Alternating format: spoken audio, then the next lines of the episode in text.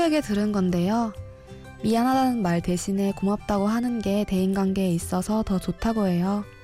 미안하다는 말을 듣고 나면 어쩐지 마음이 좀 무거워지지만 고맙다는 말은 어딘가 모르게 뿌듯한 느낌이 들어서 더 힘이 나고 그런 것 같은데요. 그런 의미에서 지금 이 시간 제 목소리에 귀 기울여 주시는 여러분 고맙습니다. 심야 라디오 DJ를 부탁해 오늘 DJ를 부탁받은 저는 이인선입니다.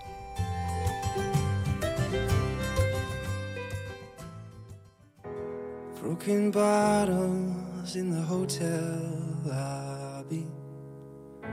Seems to me like I'm just scared of never feeling it again.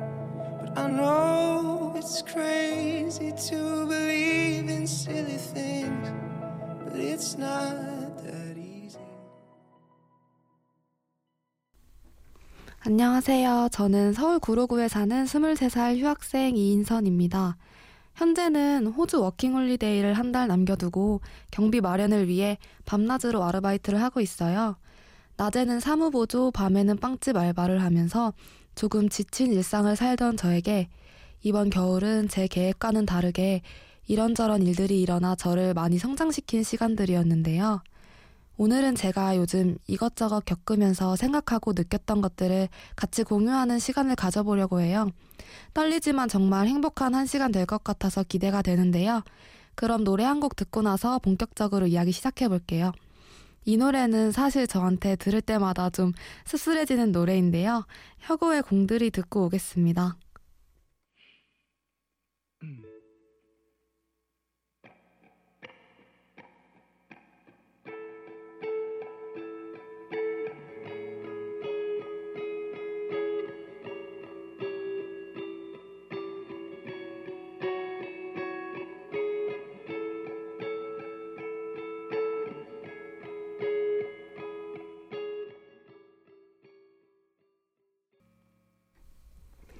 혁오 공들이었습니다.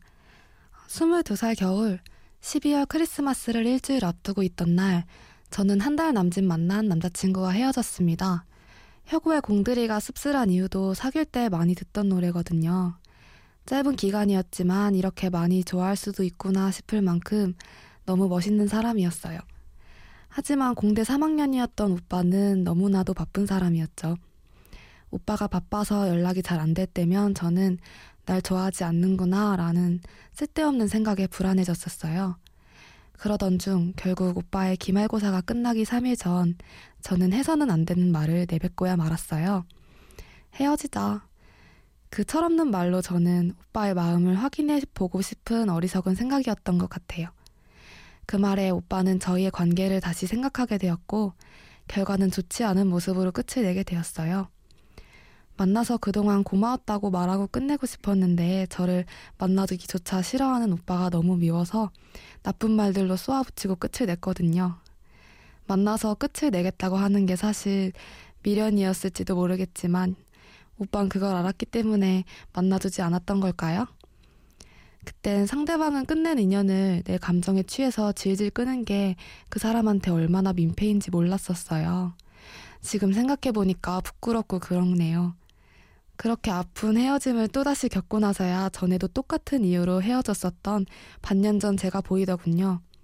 저는 항상 사귀면서 왜 내가 좋을까라는 생각을 끊임없이 하고는 했어요. 그리고 항상 저는 부족한 사람이라고 생각했었죠. 미안하단 말을 습관처럼 자주 했었고 상대방이 조금만 서운하다고 생각될 땐 헤어지자는 말로 상대방의 마음을 확인하려 했었죠.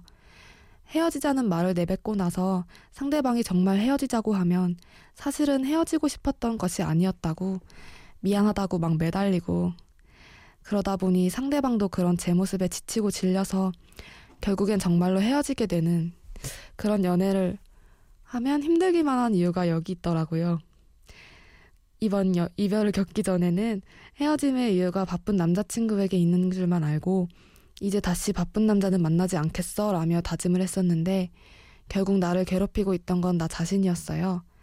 혼자 날 좋아할 이유가 없잖아 라는 생각으로 나 자체를 좋아했었던 상대방의 마음을 인정하지 않았던 저는 왜 저 자신을 그 정도로밖에 생각해주지 않았을까요? 노래 두 곡 듣고 이야기 계속 이어갈게요. 이 두 곡은 최근에 헤어지신 분들을 위해서 선곡해 봤는데요. 서인영의 헤어지자, 에릭남의 괜찮아 괜찮아. Thank you.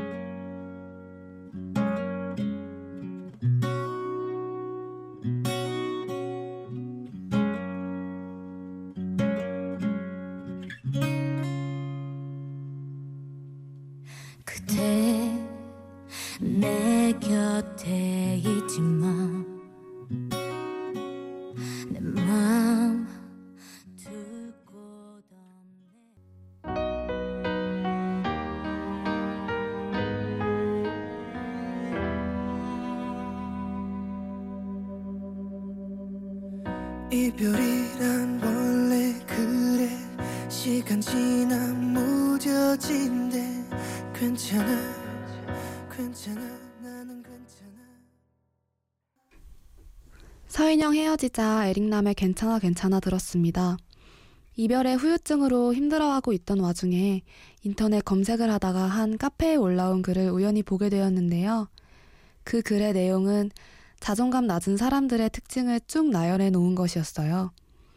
하나도 빼지 않고 저더라고요. 그냥 제 특징을 나열해 놓은 것 같을 정도로요. 남들이 자신에게 조금만 소홀해도 금방 상처받는다라든지, 남에게 잘 보이려고 지나칠 정도로 애를 쓴다든지, 자존감을 높이기 위해서 지나치게 희생적인 생활을 할 때가 있다든지, 남들의 실수와 단점에 대해서 관대하지 못하고 자주 지적한다든지, 남자친구가 연락이 조금만 안 돼도 엄청난 잘못인 것처럼 상처받고는 마음속에서 혼자 북치고 장구치고 그랬었죠. 저는 연애할 때뿐만 아니라 모든 대인관계에 있어서 지나치게 희생적일 때가 많았어요. 돈을 더 많이 낸다던가 하다못해 약속 장소를 정할 때도 상대방 집이랑 더 가깝게 잡는다던가 혹시나 상대방이 불편해하지 않을까 하는 생각 때문에 나한테 무리가 가는 걸 생각하지 않았었거든요. 그래서인지 항상 연애를 하면 제 생활은 엉망진창이 되었어요. 망치로 머리를 얻어맞은 기분이었어요. 어쩐지 사귀는 도중에도 자존감이 낮은 저는 진짜 제 모습을 숨기기를 좋아했었어요. 항상 예쁜 척, 인기 많은 척, 관심 없는 척, 저를 포장하기 위해 각종 척들을 했었죠. 그러면서도 한편으로는 날 좋아하지 않을까봐 전전긍긍하면서 작은 말도 부풀려서 생각하고는 했었죠. 참 바보 같은 일이에요. 이대로는 안 된다고 생각했어요. 제가 바뀌지 않으면 똑같은 일이 계속 반복될 것 같거든요. 그래서 2016년엔 다른 사람을 사랑하기 이전에 저를 더 많이 사랑해 주려고요. 자기 자신이 날 사랑해 주지 않는데 누구에게 사랑받을 수 있겠어요? 그래서 최근에는 신문 구독을 신청해서 아침마다 신문을 읽기 시작했어요. 또 영어 학원도 등록했고요. 대단한 건 아니지만 누군가에게 잘 보이고 싶어서가 아닌 저를 위해서 이렇게 투자를 하는 게 정말 오랜만이어서 설레고 기분 좋고 그래요. 혹시 그동안 자기를 충분히 사랑하지 않았거나 혹은 아직도 그걸 깨닫지 못하고 무의식 중에 자기를 혹사시키는 저와 같은 분들이 계시다면 새해에는 우리 같이 있는 힘껏 스스로를 사랑해봐요. 사람은 누구나 존재 자체로 충분히 예쁘고 사랑스러우니까요. 그럼 이쯤에서 들을 때마다 가사 때문에 기분이 좋아지는 두 곡, 자이언티의 No Make Up, 브루노 마스의 are 듣고 올게요.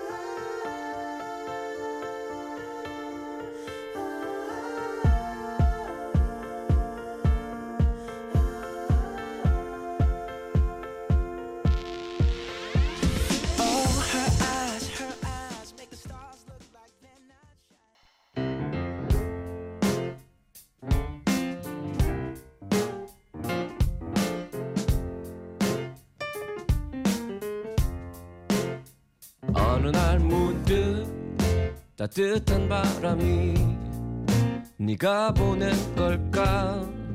네 냄새가 나. 참 향기롭다. 참 오랜만이다. 보고 싶다. DJ를 부탁해 여러분께서는 지금 심야 라디오 DJ를 부탁해를 듣고 계십니다. 저는 오늘 DJ를 맡은 이인선입니다.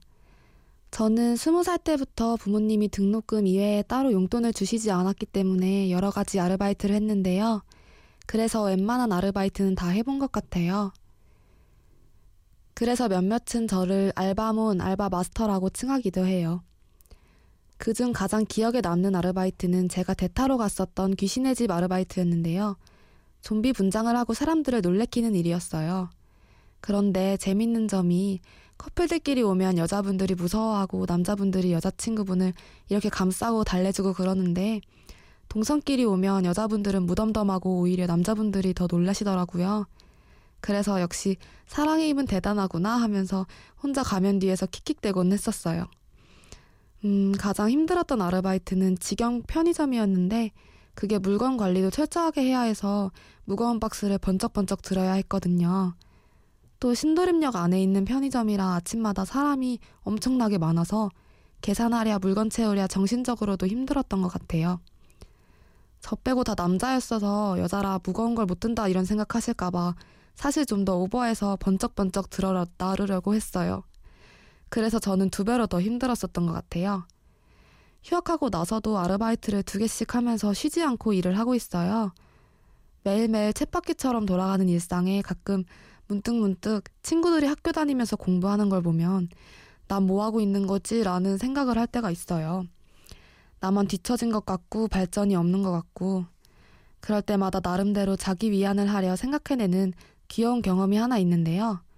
21살 빼빼로데이 첫 남자친구에게 줄 빼빼로를 직접 만들어 포장할 때 열려있는 빼빼로 봉지를 빵집 아르바이트를 하면서 익힌 빵 포장지 주름 잡는 방법으로 예쁘게 닫아두고는 혼자 빵집 아르바이트를 하기 참 잘했어 라며 기뻐하던 조금 어렸던 저를 떠올리며 그래 헛된 경험이란 없는 거야 라고 마음을 다잡곤 합니다. 왜 영화 슬럼독 밀리어네어에서도 주인공이 그동안 겪은 경험들을 토대로 퀴즈쇼의 정답을 맞춰서 부자가 되잖아요. 그래서 전 휴일에도 집에 있는 날이 거의 없어요. 밖에 나가면 사소한 경험이라도 소소한 이벤트가 생기거든요. 엄마는 절 역마살이 꼈다고 항상 나무라시곤 하는데 집에 있는 시간이 아깝게 느껴지는 걸 어쩌겠어요. 슬럼독 밀리어네어에서의 주인공처럼 부자가 될 확률은 정말 희박하지만 그 경험들이 제 인생의 든든한 미천이 될 거라는 건 확신합니다. 오늘 하는 이 DJ도 저에겐 잊지 못할 너무나 행복한 경험이네요. 이쯤에서 피비스의 예감 성시경의 거리에서 이 두 곡 연속으로 듣고 올게요.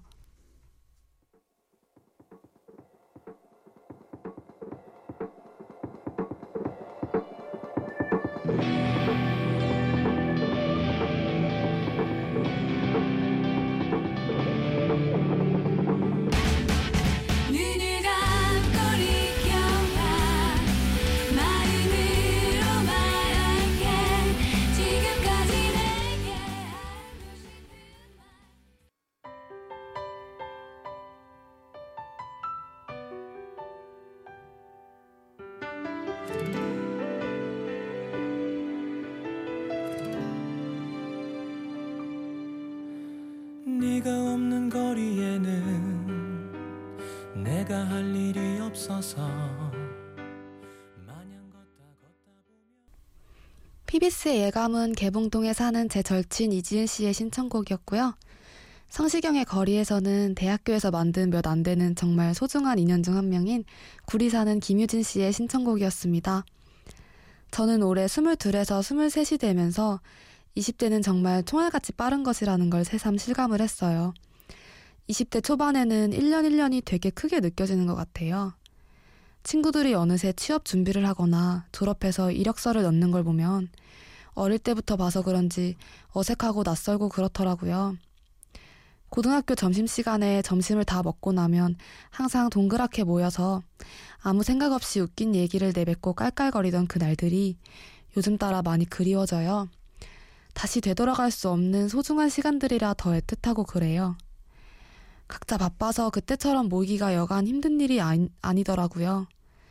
그래도 가끔씩 만나지 못했던 친구들의 좋은 소식이나 잘 살고 있다는 근황을 알게 될 때 저도 덩달아 흐뭇해지는 것 같아요.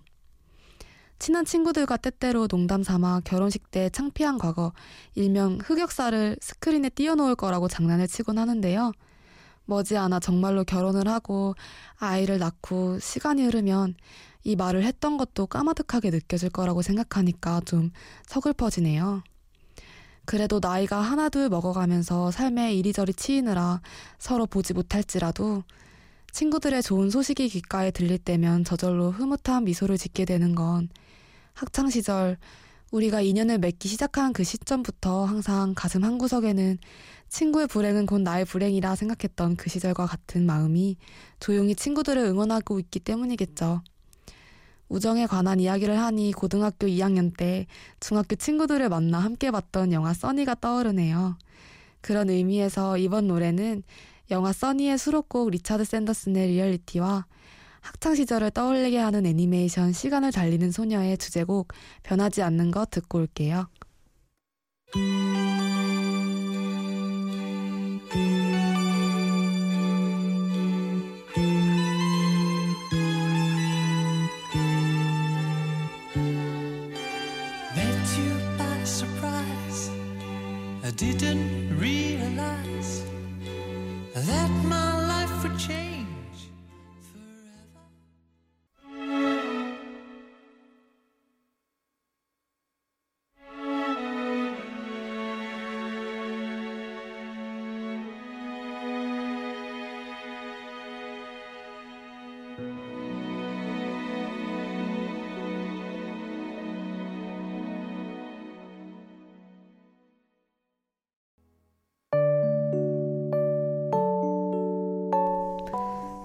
제가 얼마 전 본 영화 어린 왕자에서는 이런 말이 나와요.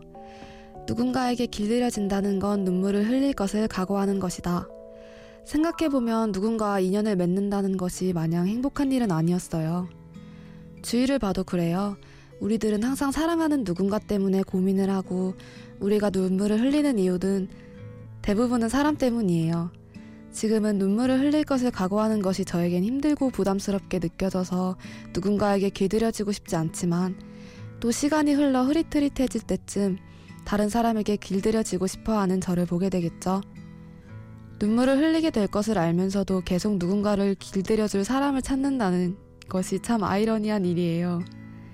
2016년에는 또 어떤 인연들을 만나 그로 인해 몇 번의 눈물을 흘리게 될까요? 어느새 마칠 시간이네요. 제가 공대 여자라 글을 쉽게 잘 못 써서 이 방송이 여러분들을 만족시켜 드릴 수 있을까 하면서 걱정을 많이 했는데요.